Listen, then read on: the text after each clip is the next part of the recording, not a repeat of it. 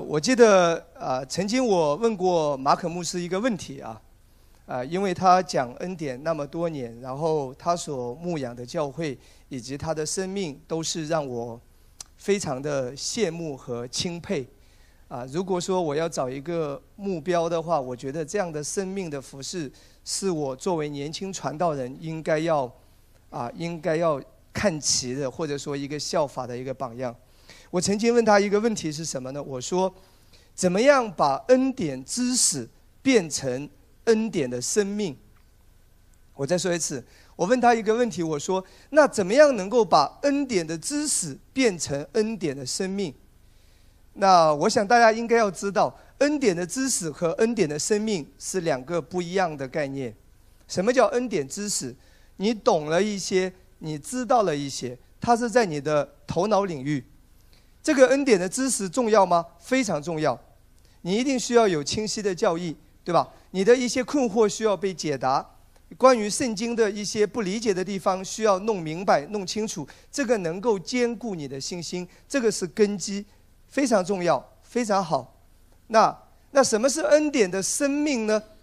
就是你在这个人身上，你看到那个恩典活出来了，那个那个耶稣的样式彰显出来了。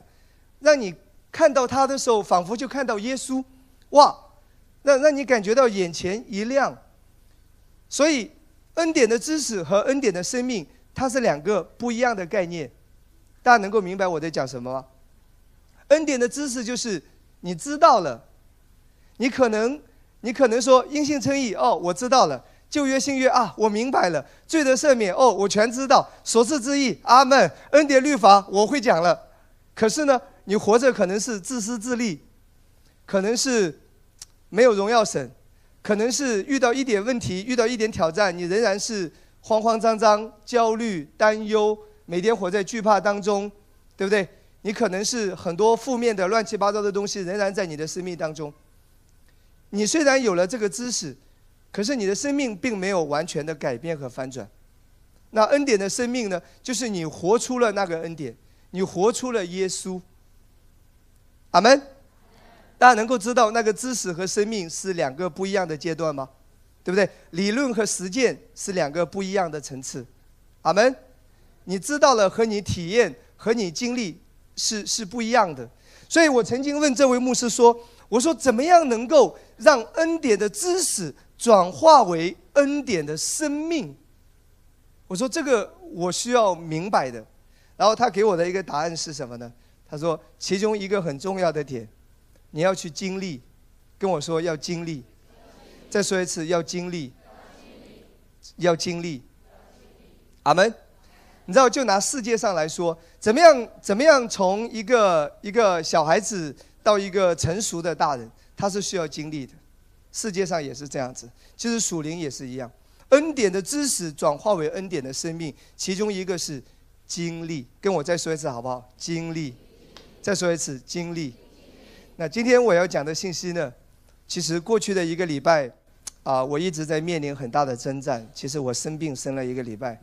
那其实星期一的时候我就一直发高烧。那魔鬼告诉我一个思想，说这个礼拜你应该讲不了道了。三周没有讲，这周应该也是讲不了了。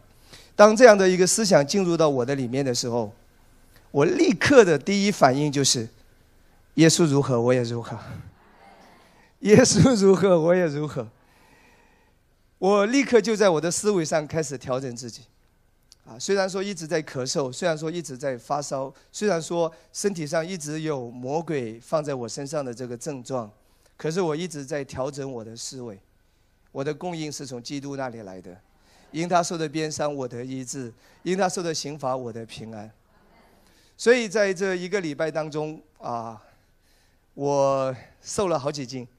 因为我一直在喝粥啊，没有胃口。这一个礼拜的消费只有九十几块钱，都是外卖点粥。我一直在默想神的话语。那这一个礼拜我也一直在思想说，耶稣如何，我也如何。这一句话大家都会说，这一句话也听过无数遍。那问题是，当你遇到挑战，当你遇到问题，当你遇到症状的时候，怎么样把这一个真理？怎么样把这一句神的话语，把这一个强大的真理运用在你的生命当中？怎么样能够让它活出来？怎么样让它能够生活化？这个是我今天晚上要讲的重点。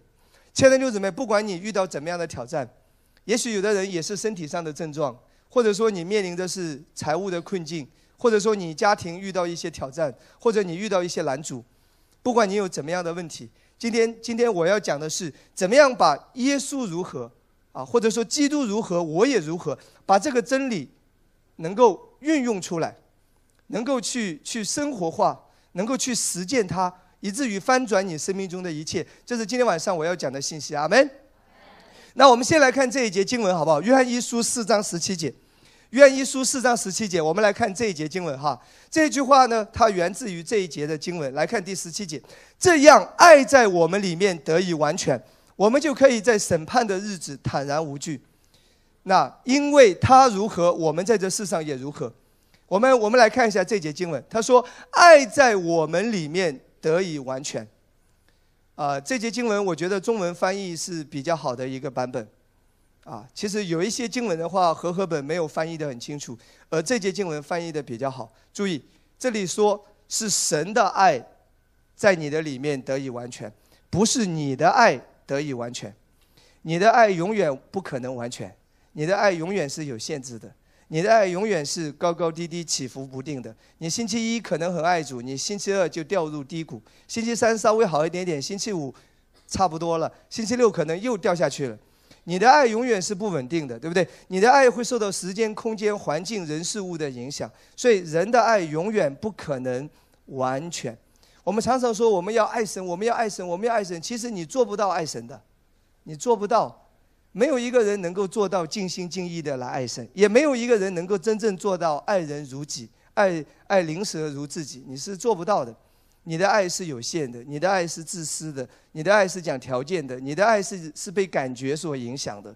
所以这节经文不是说你的爱，不是讲你对神的爱完全，永远不可能。这节经文讲说神的爱在你里面得以完全。换一句话说，耶稣在十字架上为你死的时候，神的爱，所有的爱都已经赐下了。但是当你越来越认识到这一点，越来越明白这一点，你所认识的程度，你所明白的程度。就是让这个爱在你里面越来越完全，越来越完全，越来越认识神的爱。阿门。神的爱从过去到现在没有变多，为什么呢？因为他已经全部吃下了，他不能再给你多一点爱了，好不好？所以你祷告不要错误的祷告，主啊，求求你再爱我一点。废话，他已经借着耶稣的牺牲，所有的爱都给你了，他不能再给你多一点点了，他全部的爱都已经吃下了。他的爱已经完全了，问题是你认识他的爱不完全，所以你需要透过话语，透过圣灵的启示，你不断的认识神的爱，让神的爱在你里面得以完全。所以，当你完全的认识到神的爱的时候，下面说你就可以在审判的日子坦然无惧了。神要我们每一天是坦然无惧的，阿门。基督徒的生命不是恐惧战惊的，基督徒的生命是坦然无惧的来敬拜神的，阿门。然后下面说，因为他如何，我们在这世上也如何。这个他指的是谁？耶稣。跟我一起再说一次，好不好？今天我的重点是下半节，耶稣如何，我在世上也如何。再说一次，耶稣如何，我在世上也如何。好吗？我想把它简单的解析一下。那这句话我说过，大家都不再陌生。那这种信息我们也提了无数次。那今天呢，我会从从五个比较细节的角度来讲，怎么样把耶稣如何，我也如何生活化。我要从五个比较细节的角度。那第一个角度，耶稣如何，我也如何，它指的是什么？我会从从耶稣是你大祭司的角度。啊，它是你的一个保障，它是你的一个一个什么，一个一个中保。只要耶稣还在，神就要永远爱你，永远祝福你。除非耶稣今天从天堂上被挪去了，否则，神对你的爱，对你的祝福是不会改变的。因为耶稣如何，我也如何。你知道吗？我要从大祭司的角度跟大家来分享。我们来看希伯来书第五章第一节，先来看希伯来书五章第一节。我们一会儿来念这节经文。你知道，在旧约之下，以色列百姓，你知道他们有一位谁？有一位祭司跟我说，祭司。他们有好多位祭司，其中一位是什么？大祭司，请跟我说，大祭司。那在旧约之下，神设立大祭司为以色列百姓来服务。所以大祭司呢，是为了使百姓受贿而存在。祭司不是为了使神受贿而存在，祭司是为了百姓受贿而存在。我想举一个例子，好不好？让大家能够明白。来看，看到我这边，你知道在旧约之下有两种职分，一个是祭司，一个是谁？先知，请跟我说先知。你知道先知通常是代表谁呢？先知是代表神。比如说你们都是以色列百姓，好不好？现在我扮演先知的角色，先知是代表神出来对百姓说话、传达话语，这是先知的角色。所以先知代表的是谁？是神。先知代表的是谁的利益？神的利益。所以先知常常会宣告一些审判的话语、惩罚的话语，要他们悔改。这个在旧约之下你经常可以看到的。先知是代表神来传达话语。那你知道祭司呢？祭司是从以色列百姓当中选举出来的，立位支派的，然后选一个大祭司，他是要代表百姓来到神的面前求祝福的。所以先知是代表神，那祭司是代表谁？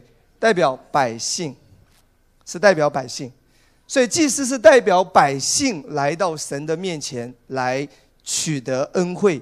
取得祝福，甚至呢，那个大祭司呢，要一年一次进入到至圣所当中。大祭司进入到至圣所当中之前，他们会做一件事：大祭司的脚上要绑上一根什么绳子，然后呢，他就要进去，然后绳子上会挂着叮当，所以一年一次会进入到至圣所里面干什么？在那里服侍。如果这个祭司是好的。如果神悦纳这个祭司，神喜悦这个祭司，那么这个大祭司就会平平安安的活着出来。当大祭司平平安安活着出来的时候，以色列百姓就会欢呼跳跃，会非常的开心，会在那里跳舞、赞美、敬拜神。为什么？他们知道大祭司被悦纳了，也代表着以色列百姓被悦纳了。接下来的一年就会有祝福，就会有五谷丰登，就会有一切的收成，一切的秋雨春雨之福。可是，大祭司进入到自身所，如果死了呢？有时候会死。为什么要绑一根绳子？因为万一死了之后，人不可以进入到自身所把它取出来，进去的人也会死的，因为里面是完全圣洁的，所以只能是说半天在外面听，然后百姓会很紧张。如果没有动静了，那个脚上的铃铛已经没有声音了，基本上已经挂了，所以呢，就用绳子把它拖出来。所以大祭司一旦没有被神悦纳，一旦不被神喜悦，他们就会死在自身所。这是在旧约。当大祭司死了之后，你知道以色列的百姓是什么？他们会愁眉苦脸。接下来的一年对于他们来说，完蛋了，糟糕了，会有咒诅，会有惩罚，会有饥荒，会有瘟疫，会有各种灾害。所以，所以你知道吗？在旧约之下，祭司是代表着百姓。当祭司被悦纳的时候，百姓就要被祝福；当祭司被拒绝的时候，百姓就要怎么样？就要遭到灾祸。所以，以色列百姓的命运是跟谁联系在一起？跟大祭司联系在一起。跟我再说一次，以色列百姓的命运跟大祭司联系在一起。所以以色列百姓的兴衰和大祭司是密不可分的。也就是说，在旧约之下，神是看大祭司的。如果大祭司是好的，那么以色列百姓在神的眼中看来都是好的；如果大祭司是恶的、是坏的，那么以色列百姓在神的眼中看来都是坏的、都是恶的。所以在旧约之下，神是这样设立的。为什么要这样子设立呢？为什么要这样的规则呢？是为了将来耶稣要成为你的大祭司而做预备的。阿门。那我们先来看希伯来书五章第一节啊，这一节经文就呃概括了一下旧约大祭司的那个情况。来看第一节，凡从民啊人间挑选的大祭司，所以大祭司是代表以色列百姓的，是奉派替人办理属神的事。他是替谁？替人，他不是替神哦。OK，他是替人，他代表着利益是人，代表着利益是以色列百姓。所以他是替以色列百姓来办理属神的事情，阿门。所以，所以你大概有这样的一个了解。所以，祭司被悦纳，百姓就被悦纳；祭司被拒绝，百姓就要被拒绝。祭司是好的，百姓就会蒙福；祭司如果是恶的，百姓就会遭灾。这是在旧约之下。跟我说，旧约是隐儿。神为什么要做这样的安排呢？是为了我们的益处，因为将来耶稣要降临，要成为你的大祭司。下面我们来看希伯来书第七章十六节到十七节。希伯来书第七章十六节到十七节，这个真理对你来说很重要，如同上一周我讲到的宝血誓约，同样，同样，请听好，这个宝血誓约不是你跟神直接立的约，OK，你记得吗？我以前以为说血约血约都是我跟神在立约，你凭什么跟神立约？神不会改变，可是你会改变。所以我们常常说血约盟约，这个约这个新约不是你跟神立的，你没有资格跟神立耶，是谁立？是耶稣跟神立的，耶稣代替你跟神立的约。所以神不会改变，耶稣也不会改变，所以你得到的爱、得到的祝福永远都不会改变，永远不可逆转。哈利路亚，阿门。同样，同样，今天耶稣要成为你的大祭司。旧约之下，神是透过大祭司来对待百姓的；今天神是透过耶稣来对待你的。阿门。旧约大祭司是好的，百姓就要蒙福。今天同样，耶稣永远是好的，你会蒙福。阿门。旧约神悦纳大祭司，就悦纳了百姓。今天新约神悦纳了耶稣，神就悦纳了你。哈利路亚！所以耶稣是你的中保，阿妹。所以圣经说耶稣替你祈求，他指的就是这个意思。那我们来看第十六节到十七节，好不好？他成为祭司，指的是谁？耶稣成为祭司，并不是照属肉体的条例，乃是照无穷之生命的大能。无穷原文做什么？不能毁坏。耶稣是无穷之生命的大能，为什么要提到说，是无穷尽的生命的大能？也就是说，耶稣永远不会老，耶稣也永远不会死，耶稣是永远存在的。为什么要告诉你这个呢？因为你知道吗？在旧约之下，旧约之下，以色列百姓有时候会碰见一个好的祭司，比如说像亚伦呐，都是很好的祭司，对不对？耶和耶大都是好的祭司，但是以色列百姓不能够确定就是。祭司越来越老迈，甚至去世，他的接任者，你知道，在旧约祭司是世袭制的啊，世袭制。有可能这个爸爸是一位好祭司，可是儿子是一位败类，可能道德败坏，各种乱七八糟都有可能。像圣经提到以利的两个儿子，包括萨穆尔的儿子，都是很坏的。你知道吗？在旧约之下，百姓有一个不确定。因为祭司年龄越来越老了，可能今年已经七十多了，八十多了。虽然现在很好，谁知道再过三年、再过五年，他挂了怎么办？万一他挂了，他的儿子继任，可是他的儿子是一个道德败坏的家伙，完蛋了。所以旧约之下的百姓仍然有忐忑不安的。虽然说他们现在拥有的祭司是好的祭司，可是他们仍然不能够确定。再过个几年会怎么样？谁也不知道明天会会如何。所以你知道吗？好消息是，耶稣成为你的祭司，耶稣永远不会老，耶稣也永远不会死，耶稣到永远都是你的祭司。天地改变，他都没有改变。所以圣经这里是给你一个肯定，给你一个鼓励，说耶稣是照着无穷之生命的大能，不能毁坏的。耶稣是永远的祭司。十七节，因为有给他做见证的说，你是照着麦基喜德的等次，永远为祭司。阿门。所以，请听好，切记啊，今天只有耶稣从天堂上被挪去，你才可能失去与神的关系。但今天我要问你说，耶稣有没有可能从天堂上被挪去？永远不可能。所以你跟神的关系已经永远不会改变。阿门。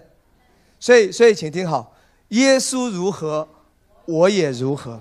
他首先给你一个保证，你跟神的关系已经永远不会改变了。你永远是神的孩子，你永远是神所最爱的，你永远是被祝福的。因为谁？因为大祭司的缘故。请听好。不是因为你有多好，是因为大祭司有多好；不是因为你配的，是因为大祭司配的；不是因为你完美，是因为大祭司完美；不是你我你的完全，是大祭司的完全。神是透过大祭司来对待你的，而耶稣是你的大祭司。耶稣是完美的，耶稣是男人中的男人。哈利路亚，阿门。哈利路亚，荣耀归给耶稣，阿门。所以今天。所以今天在基督里，你的身份、你的地位、你跟神的关系，已经永远不会改变了。阿门。那我想举一个圣经例子，我们来看《萨母耳记上》十七章第八节到第九节哈。这里讲到大卫和歌利亚的故事，大家来看一下这几节经文。同样的例子哈，歌利亚对着以色列的军队站立，呼叫说：“你出来摆列队伍做什么呢？”我不是非利士人吗？你们不是扫罗的仆人吗？可以从你们中间挑选一人，使他下到我这里来。他若与能与我战斗，将我杀死，我们就做你们的仆人；我若胜了他，将他杀死，你们就做我们的仆人，服侍我们。其实你在这里可以看到一个一个圣经的例子，同样的一个道理。你知道大卫要和歌利亚来决斗，如果大卫。把歌利亚打败了，把他杀了。大卫的胜利就是代表以色列百姓的胜利。如果大卫打败了歌利亚，代表着以色列百姓就已经得胜了，什么都不需要做就已经得胜了。如果歌利亚打败大卫，那么歌利亚就代表着那一方得胜了。这是圣经的一个例子，对不对？其实这也是一个影子，这也是一个预表。其实耶稣就是我们属天的大卫。阿门。当耶稣在十字架上得胜的时候，当耶稣做成了一切的时候，所有相信他的人，你都已经是得胜的；所有跟随他的人，相信他的人，一切耶稣所成的工作都是属于你的。阿门。所以耶稣如何，我们在这世上也如何。好，那这是我要讲的第一个方面啊，我要讲的第一个方面，从大祭司的角度，这个关系到你的身份。关系到你的地位，关系到你跟神的关系，关系到一切属于你的祝福。耶稣如何，你在地上，你在世上也是如何的。阿门。好，那下面我要从第二个角度哈，我们来看希伯来书第十章十二节到十三节。希伯来书第十章十二节到十三节，但基督献了一次永远的赎罪祭，就在神的右边坐下了。从此等候他仇敌成了他的脚凳。那第二个方面，我要讲的是从仇敌成为脚凳的角度。记得，当耶稣在十字架上成了的时候，耶稣已经打败了所有的仇敌。我再说一次，在十字架上，所有的仇敌都已经被打败了。无论是疾病，无论是贫穷，无论是痛苦，无论是咒诅，甚至是。身体的死亡，耶稣在十字架上都已经战胜了，但是仇敌呢，不是一下子全部消失。圣经说，仇敌是慢慢的被带过来，成为他的脚凳。注意，耶稣在十字架上，所有的仇敌都已经被打败了，可是仇敌不是一刹那所有都消失了，而是。慢慢的被带过来，成为耶稣的脚凳。也就是说，每一天过去，每一个月，每一年过去，一直有一些仇敌被带过来，放在耶稣的脚下，成为他的脚凳。你知道吗？根据圣经记载，最后一个仇敌被带过来成为耶稣的脚凳是什么仇敌？你知道吗？什么仇敌？肉体的身体的死亡。那个会在什么时候发生？当我们被提的时候。我们会拥有新的身体，那个时候，身体的死亡那个仇敌会成为脚凳，那是最后一个仇敌。啊，圣经在哥林多书信里面有有记载。而在这个过程当中，仇敌是逐渐的、慢慢的被带过来，成为什么？成为脚凳。那今天，今天好不好？怎怎么样来来运用？我这几天啊，这个真理也给我带来很大的帮助。你知道，耶稣如何，你在世上也如何。其实你生命中的挑战，你的仇敌，不管是疾病也好。不管是这段时间你遇到一些一些环境的挑战，或者说你遇到魔鬼的搅扰，或者魔鬼把一些症状放在你的身上等等，不管是魔鬼借着某一些人来攻击你，或者等等，这些仇敌都已经在十字架上被战胜了。今天耶稣的胜利就是你的胜利，所以你知道吗？你要怎么做？你要像耶稣一样坐下，仇敌是你的脚凳。虽然那个仇敌还在挣扎，虽然那个症状还在，虽然那个环境的挑战看起来还没有离开，虽然你身体上有症状，虽然生命中那个挑战仍然在那个地方没有停止，可是你知道吗？那个仇敌已经是已经是被打败了。你要你要有一个态度。就是要有一个宝座的态度，跟我说要有宝座的态度。什么叫宝座的态度？就是得胜者的态度。跟我说我是得胜的，我是得胜者。你要像耶稣一样学习怎么样坐下，就是你看待环境、看待问题、看待挑战的角度，你需要改变一下。亲爱的弟兄姊妹，我再说一次。问题仍然在，症状可能仍然在，但是你看待那些问题、看待那些症状的角度，你需要改变一下，你需要转变。那些都已经被打败了，阿妹，你只管坐下，那些很快就会被带过来，成为你的脚凳。阿门，哈利路亚。当身体的症状来的时候。你要你要相信你你的你的你的角度要转变，那个身体的症状是你的脚凳，耶稣在十字架上已经得胜了，他哈利路亚，阿门。所以你要学习有这样的一个得胜者的心态，你要学习从宝座的这个这个态度来看待这一些问题，就会不一样的，好不好？这是我要讲的第二，简单的思考一下。回想一下，耶稣如何，我在这世上也如何。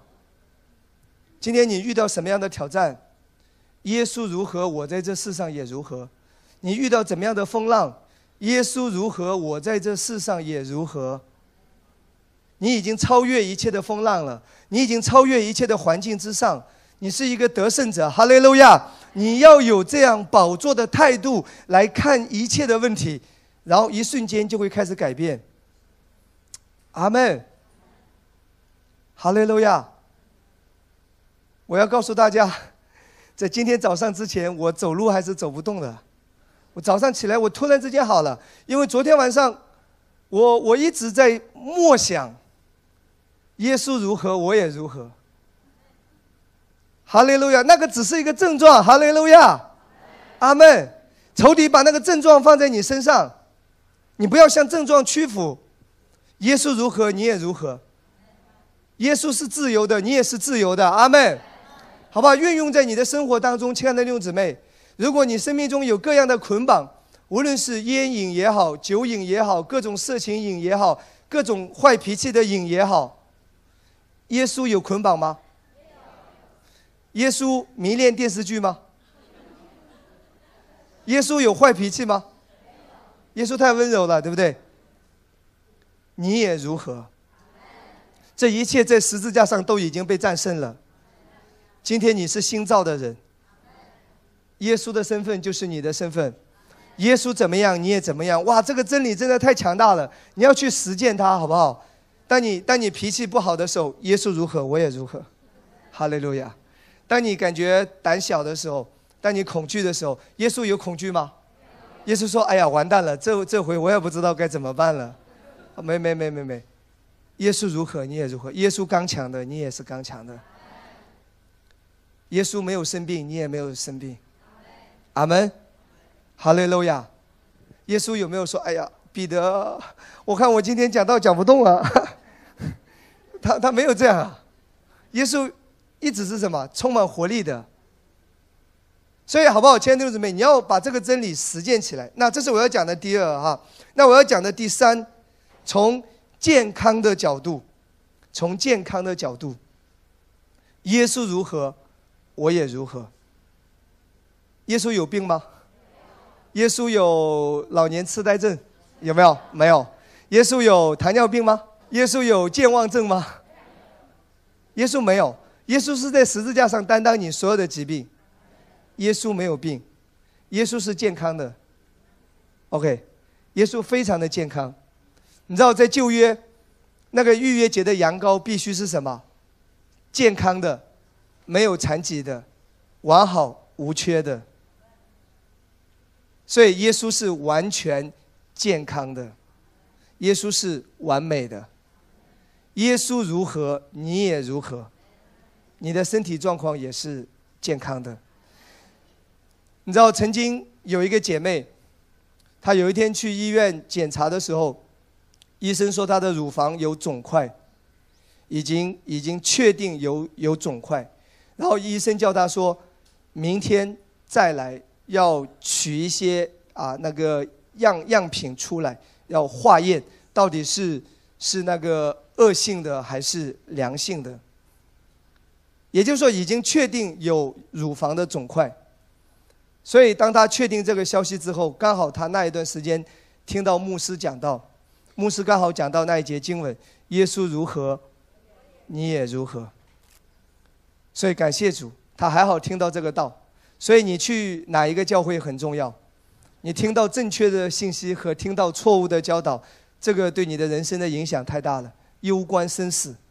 所以那一天刚好他听到平约瑟牧师在主日的正道说：“耶稣如何，你也如何。”所以，所以耶稣身上有有有肿块吗？没有，所以我身上也不应该有肿块。当时他就在他的化验报告上写上了这一句话：耶稣身上没有肿块，我身上也没有肿块。他就相信这个真理，他就安息下来。到了第二天，他继续去那个医院，要要要取出一些样品来化验的时候，医生用那个 X 光一照的时候，医生说。肿块没有，然后找了好几次没有找到那个肿块，查了好几次都没有查到肿块，根本就没有肿块。亲爱的弟兄姊妹，这个见证影响了全世界无数的人。其实你知道吗？今天当你身体上有症状的时候，你要去实践真理的教导啊！你不要有一点问题马上找医生，好不好？当然找医生也没错啦。我再说一次，吃药不是罪。看医生也不是罪，没有问题。但问题是你的源头到底是来自于哪里？所以你去看医生也好，你吃药也好，你记得你的源头是来自于神。我说过，怎么样来来看你恩典的生命有没有成长起来？你遇到问题，第一个反应是先想到我的医治、我的供应、我的源头从神那里来，还是第一个念头就是上海什么医生比较有名？找什么关系？赶紧挂号。你的第一个想法是什么？哎，人人还是某种程度还是软弱，对不对？都还是会有一些生病，有一些症状。虽然我们在在学习达到完全，可是在这个过程中，我们身体常常还是有时候会有一些症状嘛，对不对？不可否认，对不对？其实我自己也在学习。不到逼不得已，我一般是不会去找医生的。我实在四十一度，我已经没有办法了，才会。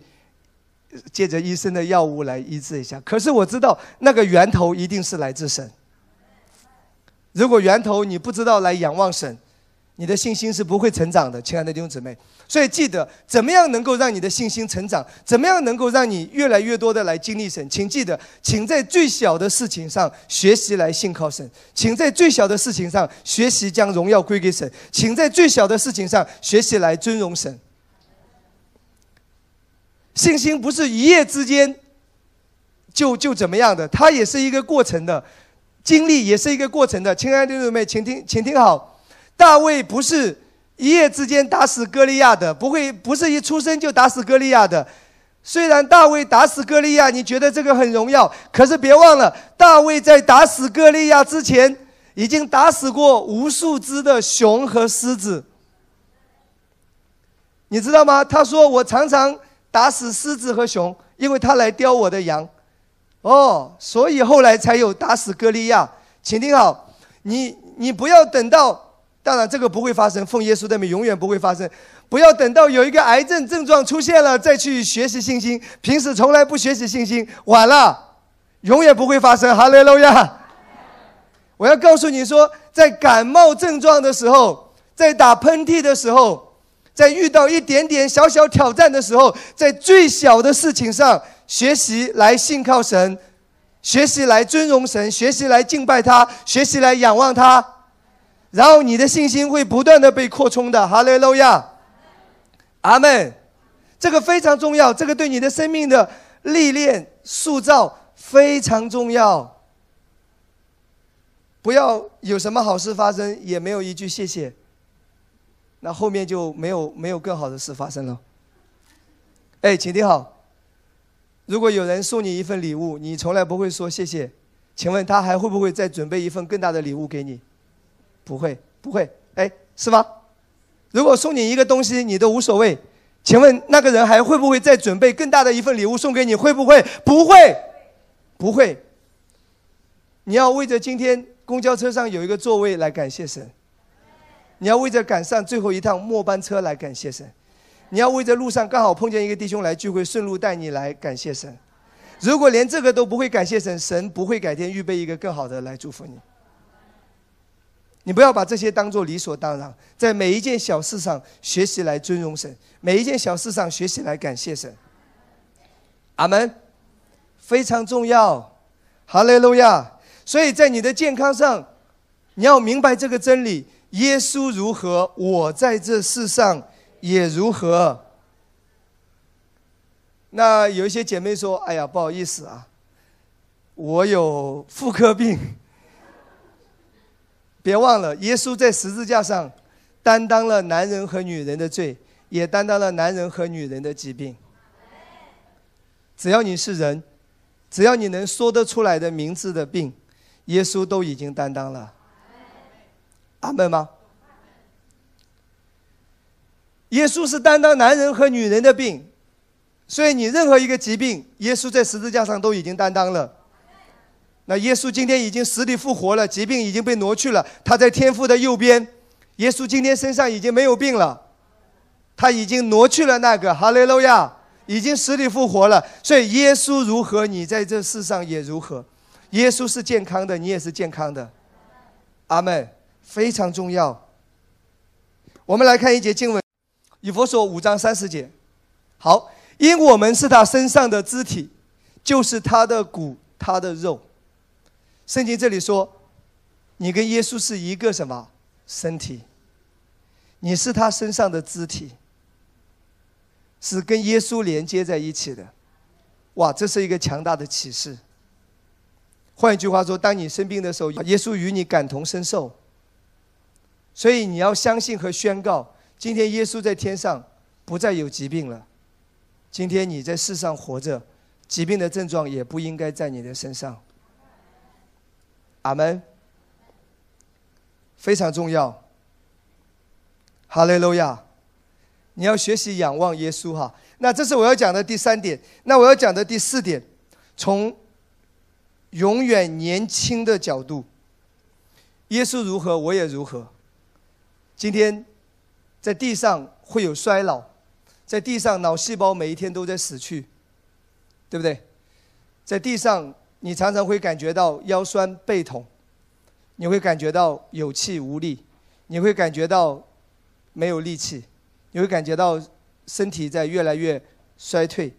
可是这一个真理，今天够你用。耶稣如何，你也如何，包括你身体的年轻上。亲爱的弟兄姊妹。有一个观念我们需要纠正，其实，耶稣是年轻人，亲爱的弟兄姊妹，你知道吗？很多人以为耶稣很老，还有还有还有，很多人以为天父很老。一想到天父，就是那个圣诞老公公吧，对吧？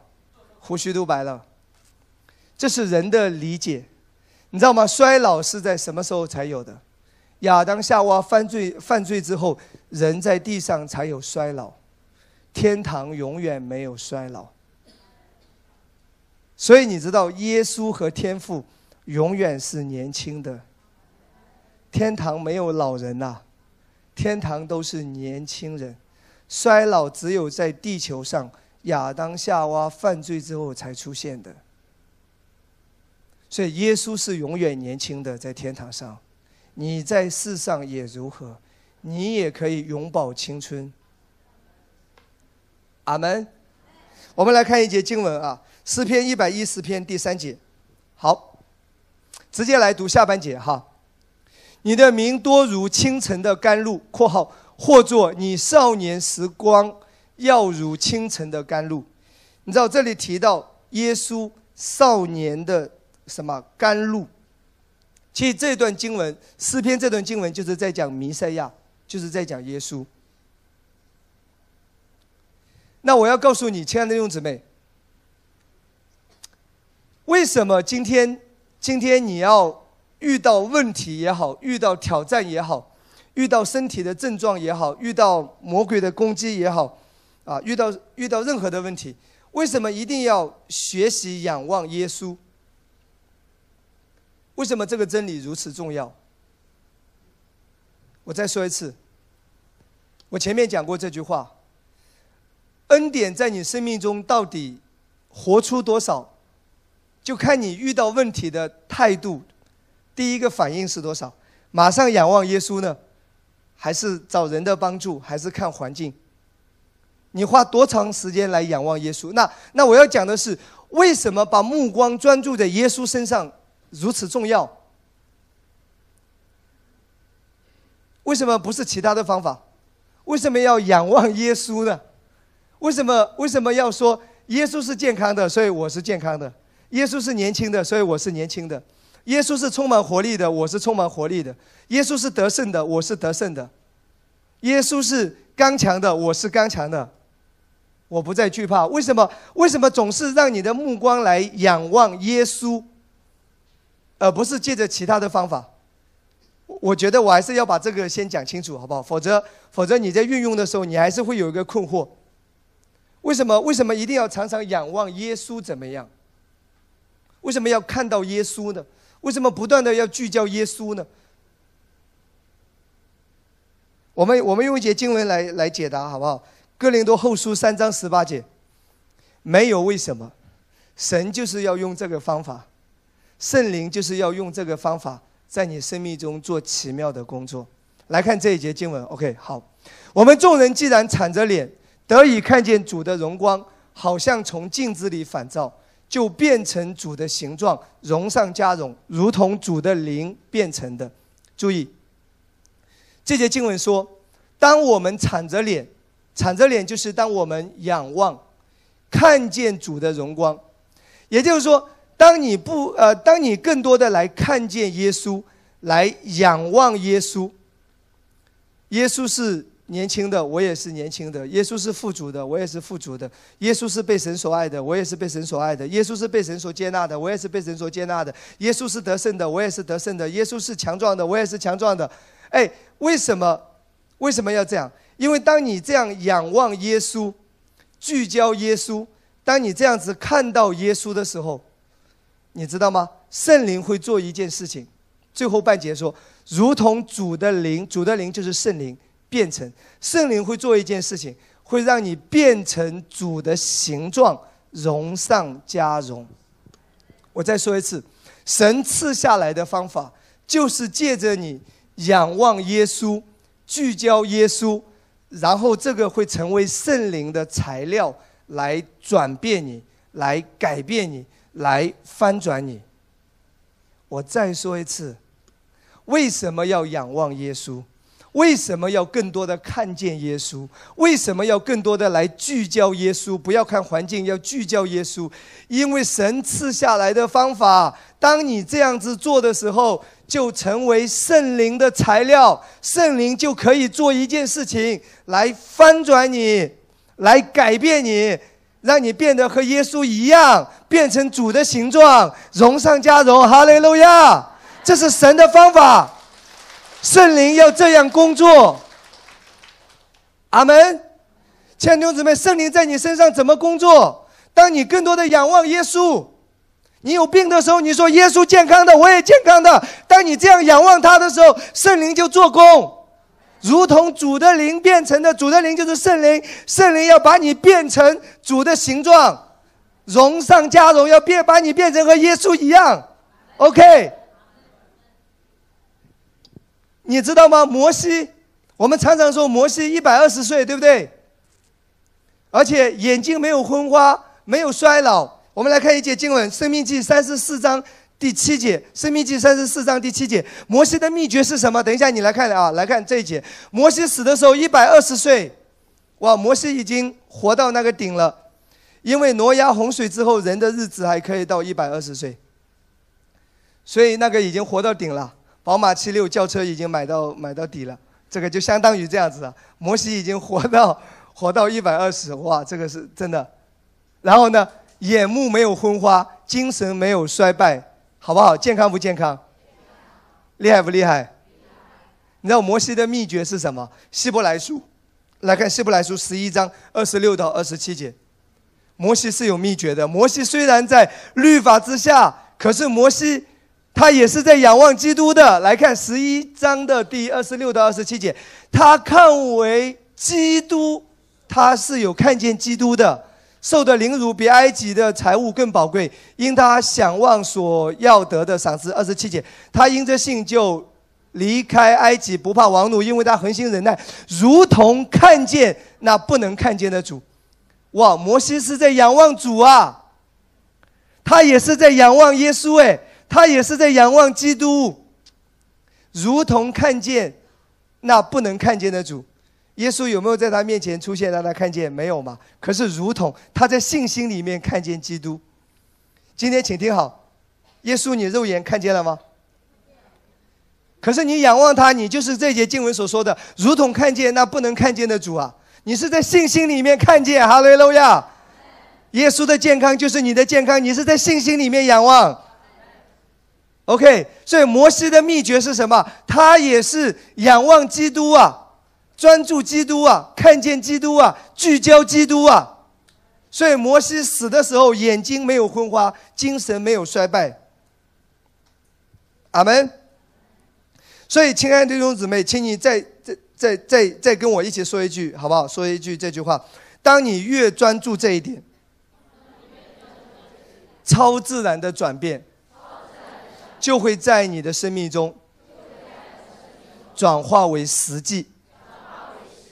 我再说一次，当你越越专注基督，仰望基督，你知道吗？圣灵就会做工，就会有超自然的转变发生，它会让这一切变成实际显明出来。阿门。我要让大家再来看一个圣经例子，《马太福音》十四章二十三到三十一节，《马太福音》十四章二十三到三十一节。OK，好。散了众人以后，他就独自上山去祷告。到了晚上，只有他一人在那里。是谁？耶稣上山去祷告。那时船在海中，因风不顺，啊，被浪摇撼。那谁？门徒嘛。门徒在海里面干什么？在那里划船。风呢不顺，然后呢被浪呢摇来摇去，啊，门徒非常的辛苦，对不对？啊，来看二十五节，夜里四更天，耶稣在海面上走，往门徒那里去。所以当耶稣看到门徒有困难，当耶稣看到门徒不顺利，当门耶稣看到门徒在海面上摇摆，耶稣就要朝他走过去。所以请听好，当你生命中有风浪，当你生命中有一些挑战，有一些困难，耶稣正在朝你走来。耶稣永远是帮助你的，阿门。然后二十六节，门徒看见他在海面上走，就惊慌了，说是个鬼怪，便害怕，喊叫起来。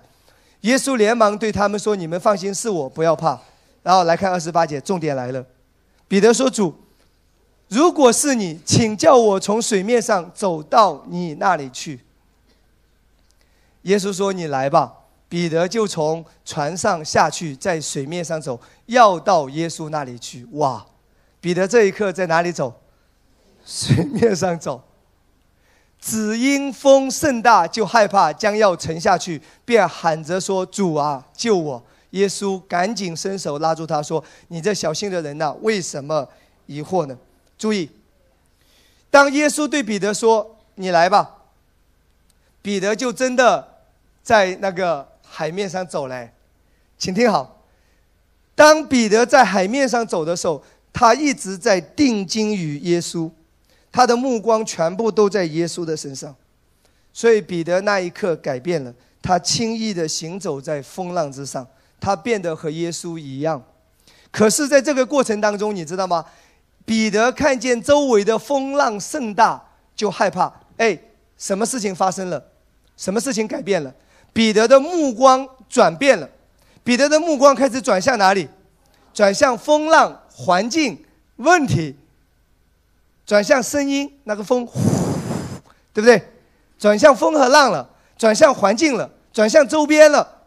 当他的目光一发生转移的时候，你发现彼得立刻变为凡夫俗子，他不再拥有天赋赐下超自然的能力。请听好，这段圣经很有意思。耶稣说：“你来吧。”他就朝着耶稣走去，对不对？可是，在这个过程中，他的目光看周围的风浪。其实，亲爱的弟兄姊妹，你知道吗？这个其实是完全多余的。我们在这里学到另外一个教导。其实，人在水面上行走本来就是超自然的。哎，就算是风平浪静，请问一下，你可以在水面上走吗？也不可以吧。风平浪静和狂风大浪在水面上走，是不是一样的结果？哎，这个问题很深奥吗？各位。狂风巨浪和风平浪静，对于你在水面上走是不是一样？都会掉下去嘛？地吸引力嘛？正常情况下是一样的。所以你知道吗？其实，其实彼得看那个环境啊，其实跟不看环境，其实是那个那个都已经是在超自然里面走了。其实从你从你信主，从你一路走过来到今天，你一直是在超自然当中的，你一直是在神的保守看顾带领当中。不要因为今天身边发生了一点点小小的事情，你的目光就转移了。不要一个什么不好的消息传过来，一下子你你你觉得神失去了，是失去了神的同在，神离开你。其实神一直在的。阿门。所以所以。彼得在这里，我们可以学到什么？当彼得的目光专注在耶稣身上的时候，他就超自然的行走在海面上；当彼得专注环境的时候、问题的时候、风浪的时候，彼得就沉下去。请听好，人生遇到风浪的时候，今天我告诉你，你越看风浪，越看问题，越看症状。风浪也解决不了，问题仍然在，并且最终你会沉下去。当你学习来仰望耶稣，聚焦耶稣，你会轻易的行走在风浪之上。我深有体会，我生病的时候，什么负面的思想都来了。所以，当你身体不舒服，千万不要查百度。一查你会吓死的，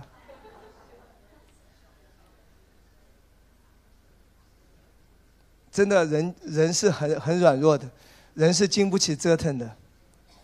我所讲的到，我自己在经历，所以我我要第一时间聚焦耶稣，聚焦耶稣，哈利路亚！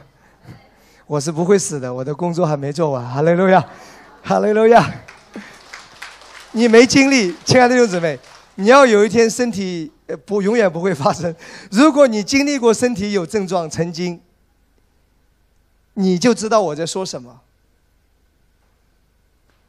我那那今天我要告诉你说，你去研究那个病没用的，你去研究那个问题没用啊，你去研究那个债，你算来算去只会多不会少了。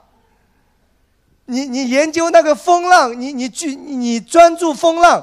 哎，我再说一次，你专注疾病，你专注贫穷，专注债务，专注那个症状，不会带来翻转的，不会有超自然的事情发生。只有专注耶稣，只有知道你的供应是从耶稣那里来的，你就行走在超自然里面。哈利路亚，Amen，哈利路亚。做生意也是一样，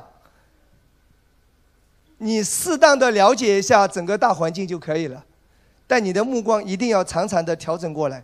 我的供应的源头在基督那里，耶稣是我真正的老板，耶稣是我供应的源头，耶稣是我财富的源头，耶稣是我财富的保障，耶稣是我最大的财富。哈利路亚！你要你要专注耶稣啊，你就可以超自然呐，超自然。什么叫超自然呐？你不是正常人了，上帝的大能会在你生命中运行，恩宠会运行。没有为什么，神就是用这样的方法。当你聚焦他的儿子耶稣的时候，这个就成为圣灵的材料，圣灵就做工。所以我再说一次，当彼得把目光挪开的时候，彼得就成了凡夫俗子。当他再一次把目光专注在耶稣身上的时候，他就可以走到耶稣那里。阿门。哈利路亚！所以，当你当你把目光一直的聚焦耶稣，聚焦耶稣，聚焦耶稣，圣灵就会把你从忧郁变成平安；当你不断的聚焦耶稣，聚焦耶稣，圣灵就会把你从沉重变成喜乐，把你从贫穷变成富足，把你从生病变成活力四射。阿门！来看诗篇三十四篇第五节，诗篇三十四篇第五节，凡仰望他的。跟我说，凡仰望他的，再说一次，凡仰望他的，便有光荣。神的荣光要在你的身上。当你仰望基督的时候，你的脸上会有荣光的。你的脸会有荣光，哈利路亚。他们的脸必不什么蒙羞，哈利路亚。那耶稣如何，我们在这世上也如何。我要从第五个角度来讲，第五。从侍奉能力的角度来讲，耶稣如何，你也如何。当你按手的时候，其实也是耶稣在按手。阿门！你在赶鬼医病，其实是耶稣在赶鬼医病。注意哦，当你明白这一点的时候，神迹要在你生命中爆发了。我们来看一节经文，《哥林多前书》第六章十五节，《哥林多前书》第六章十五节，岂不知你们的身子是基督的肢体吗？我可以将基督的肢体作为娼妓的肢体吗？断乎不可。啊，顺道一提，当你真的知道这个真理的时候，将帮助人能够胜过淫乱的罪。因为你的手、你的身体、你的一切，你是基督的肢体。你是基督的肢体，OK。所以不是可以乱来的。我我再说一次，恩典之下，是用你的身份。来导正你的行为，不是用你的行为来定义你的身份。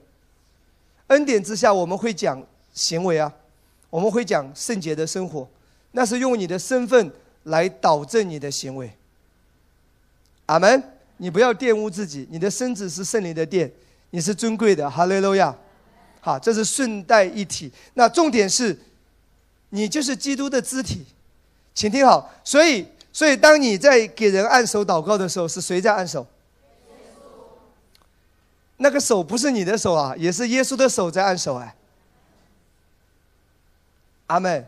所以，当你要给人按手祷告之前，有人说没人给我按，没人给你按，就给自己按呗，或者给家里的孩子先按吧，好吧？啊，没人给你按嘛，你就先先给家里人先按，啊，或者说你要为别人祷告，你得问他。啊，我可以为你按手吗？他说可以就可以，他说不可以不要勉强，啊，不要随便按人家的头，对不对？所以当你当你把手伸出去按手的时候，记得不是你的手，耶稣的手。哦，哈利路亚。所以你在地上行走是什么？耶稣与你同在，好吧？再回到约翰一书四章十七节，再回到这一节经文。因为他如何，我们在这世上也如何。可能最后我要做一个总结，可能有人会说，呃，耶稣怎么样，我们也怎么样。对对对对，那个我们将来在天上嘛，肯定跟耶稣永远同在了嘛，哦，跟耶稣一样嘛。废话，在天上嘛还用说？这里说什么？在世上。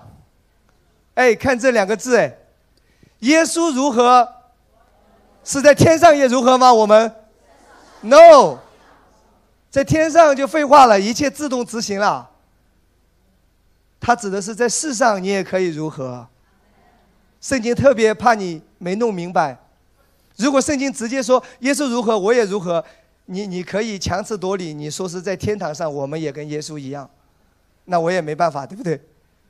圣经圣灵，他他知道你会强词夺理，他知道你的理性很难通得过，所以他特意加上这几个字：耶稣如何？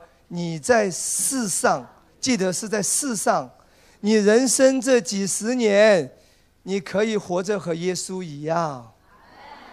哈利路亚，好不好，亲爱的弟兄姊妹？我做一个结论：当你遇到挑战，当你遇到问题，当你有难处。不管是什么，不管是什么，今天你要来默想这一句话，你要来思考，你要来咀嚼，你要来信靠。基督如何，我在世上也如何。遇到任何环境需要困难，很短的时间要调整你的思维，聚焦基督，仰望他，供应从他那里来。你就可以超自然的行走在一切的风浪之上。哈雷路亚。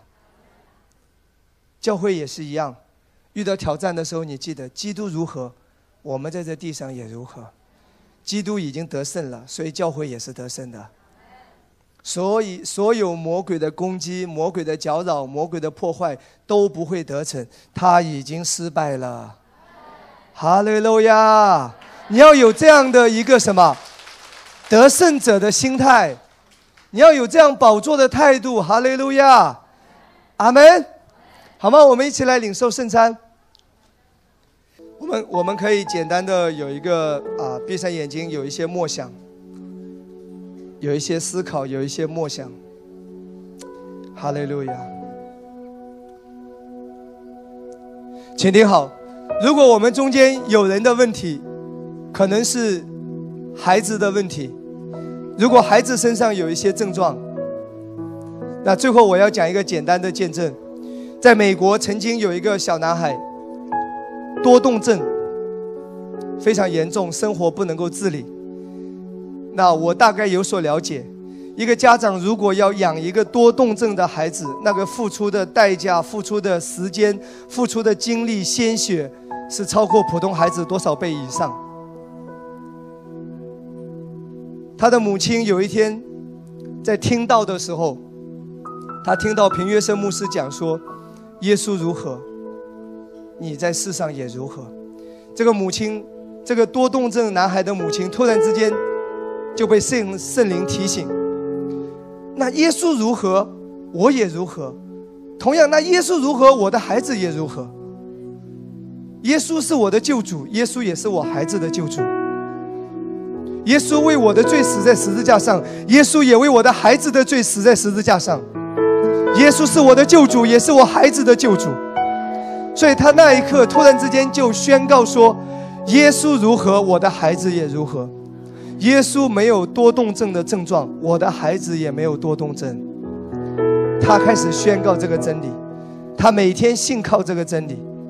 过了一阵子之后，他的孩子很大很大的改变。后来居然能够能够到学校去读书，而且会讲话，而且会跟大人沟通。当我听到这个见证的时候，非常感动。如果我们中间有有父母弟兄姐妹，如果你孩子身上有一个疾病，或者有一个症状，或者有一个问题，今天你也可以宣告说：主耶稣，你也是这个小孩子的救主，你也是为他死在十字架上。耶稣如何，他也如何。耶稣是健康的，这个小孩子也是健康的，可以说出你孩子的名字。哈利路亚，阿门。